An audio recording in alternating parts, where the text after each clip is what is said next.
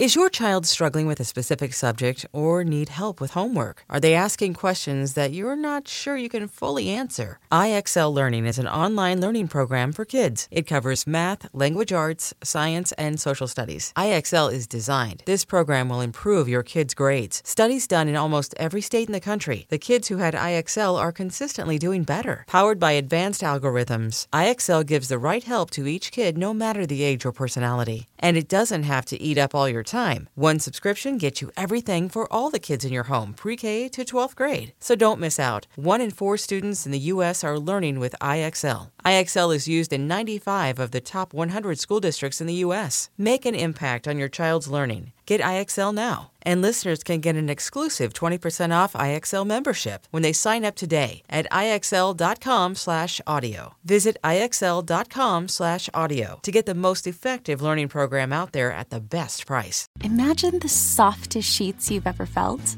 Now imagine them getting even softer over time. That's what you'll feel with Bowl and Branch's organic cotton sheets. In a recent customer survey, 96% replied that Bowl and Branch's sheets get softer with every wash. Start getting your best night's sleep in these sheets that get softer and softer for years to come. Try their sheets with a 30-night guarantee, plus 15% off your first order at bowlandbranch.com code ODYSSEY. Exclusions apply. See site for details.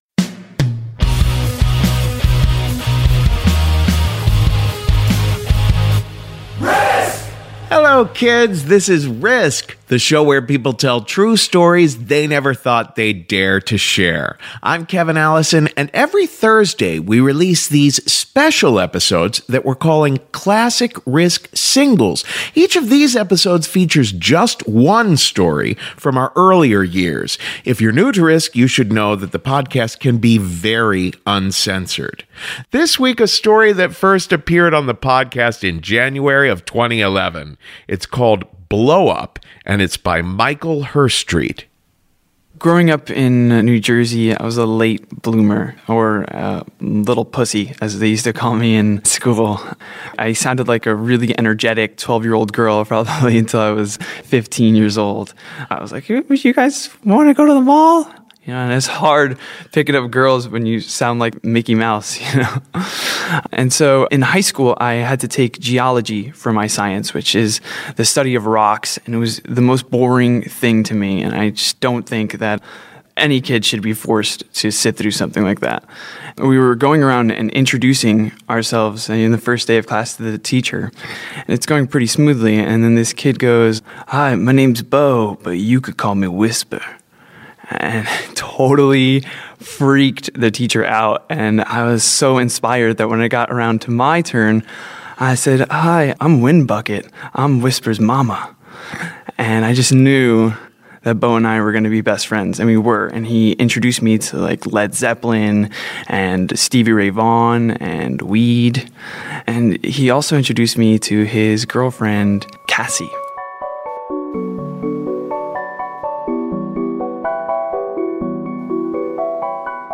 I met Cassie, I just knew something was different about this person. I was definitely still a kid, and this was somebody who was blossoming into this, you know, really cool lady.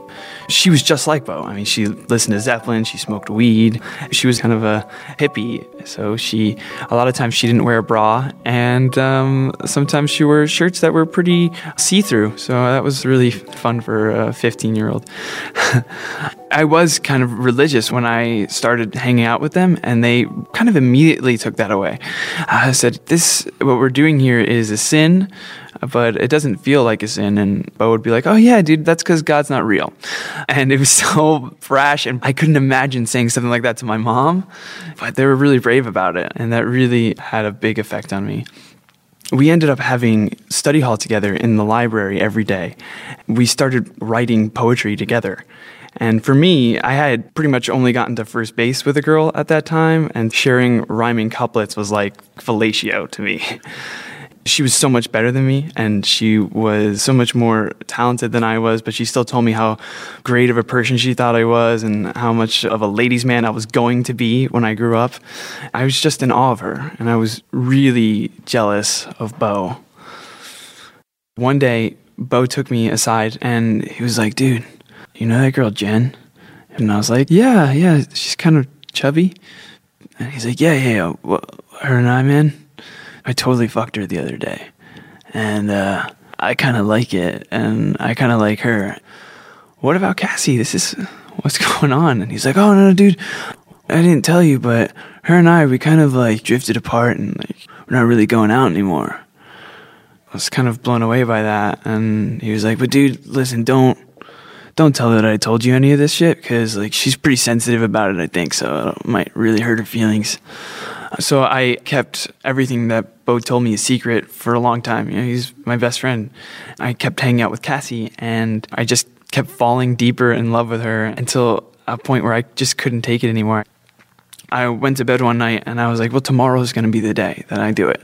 You know, tomorrow's going to be the day that I finally stop being the little pussy that everyone's been calling me and I'm going to tell her.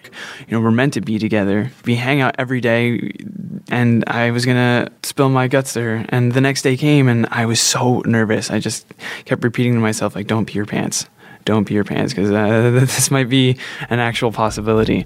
And I sat down next to her and I just couldn't do anything. I just was locked on her. I just stared at her. and she started to get really freaked out. She's like, What's up with you today? And I was like, Nothing.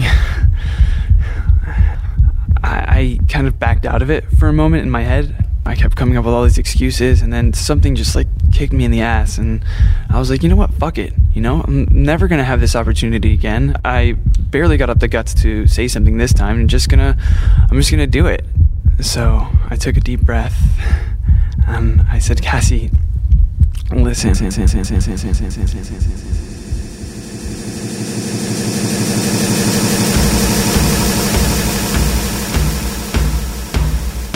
Soon as I started speaking, I felt this pounding in the back of my head.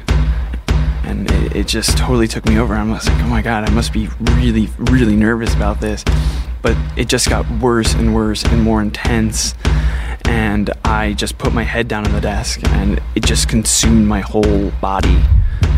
Cassie was asking me what was wrong, but I just was so consumed with this, I couldn't even respond to her. And the pain got so bad that I just flew out of my chair, just stumbling toward the librarian's desk, and I asked her to, to call 911. And the librarian could not believe that there was anything wrong with me, that she would have to call 911. So she was like, just go to the bathroom. I was so out of it at this point, I just looked at her and I just screamed, like, fine, bitch. And I would have never said that to anyone in the school. My mother would have been appalled. I just had no idea what was going on. And uh, I stumbled out into the bathroom, and I'm so off balance and so out of it that I slip in the bathroom stall and smack the back of my head on a toilet paper dispenser and the pain that I thought was the worst pain I ever felt in my life just got even more intense. Uh, and to the point where like my whole face was just red and it was just pulsating, and um, I can't throw up because my neck is paralyzed, so I can't lurch over to throw up, even though I was so unbelievably nauseous. I stumble back into the library and I just scream out, That was a terrible idea. And I just started vomiting profusely all over the place. And eventually, the librarian called 911 finally. And after about half an hour, an ambulance showed up. And it was like I was in an alternate universe at this point. These so called paramedics came out, and they were these little old women. And they took forever to get me out of the school and into the ambulance. And they needed one of the cops to help them put me into the ambulance because they didn't have the arm strength at that point. So I finally get to the hospital. They do a CAT scan on me.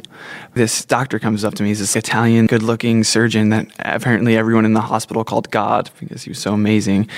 And he told me that I had a rare brain disorder called arteriovenous malformation that I was born with. And that, although he had a very divine reputation, he wasn't going to be able to cure me of that. But I had a brain hemorrhage, a small vessel in my brain had exploded. But luckily, the blood went into the water spaces of the brain, so I was gonna be okay.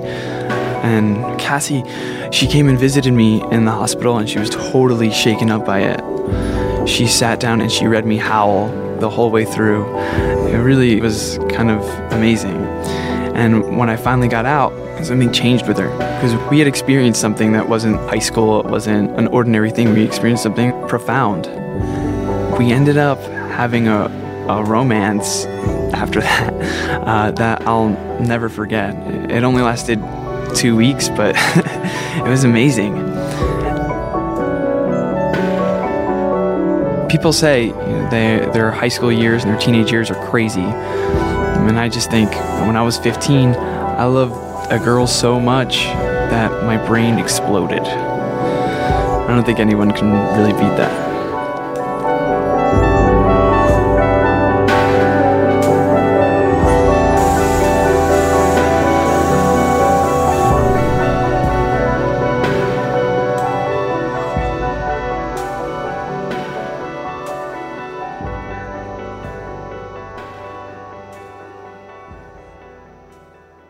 That's all for this week's Classic Risk Singles episode. Now, don't miss out on our regular full length episodes. There's a brand new one every Tuesday, and everything you might want to know about us is at risk show.com.